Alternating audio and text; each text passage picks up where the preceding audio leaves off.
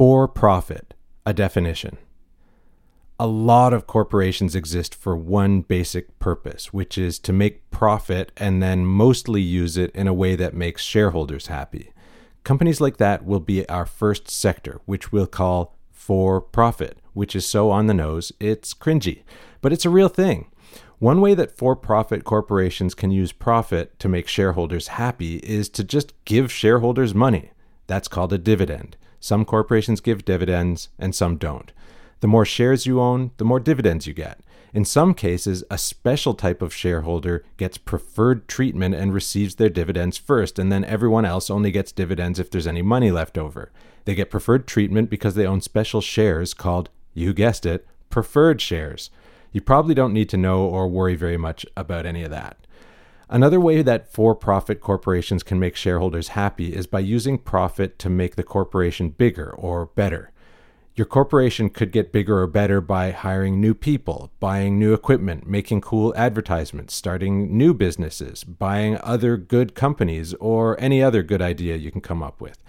When your corporation grows or performs well, it usually means your shareholders can sell their shares for more money, which makes them happy. There's some subtext here, or maybe just text, which is that for profit corporations have to pay a lot of attention to shareholders. Pets are an apt analogy. On the spectrum of pets that people like to own, some are very high maintenance and others thrive on neglect. Dogs and cats, for example, need to eat and poop every day and are even happier if they get exercise and attention. In the middle, hamsters, frogs, and most lizards all need food every day and probably a specialized environment, but they don't really mind if you ignore them and occasionally clean up after them. At the opposite end, most snakes and spiders eat only once every couple of weeks and are perfectly happy being left completely alone. Here we have an image illustrated and described by Nate Schmold.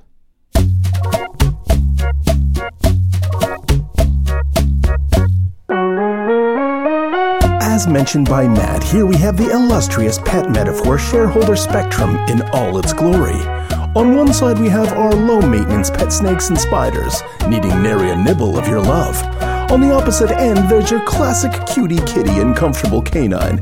And somewhere in the middle, you'll find your fuzzy hamsters, languishing lizards, and f- f- funky frogs. I wonder where a pet octopus would fall in this spectrum.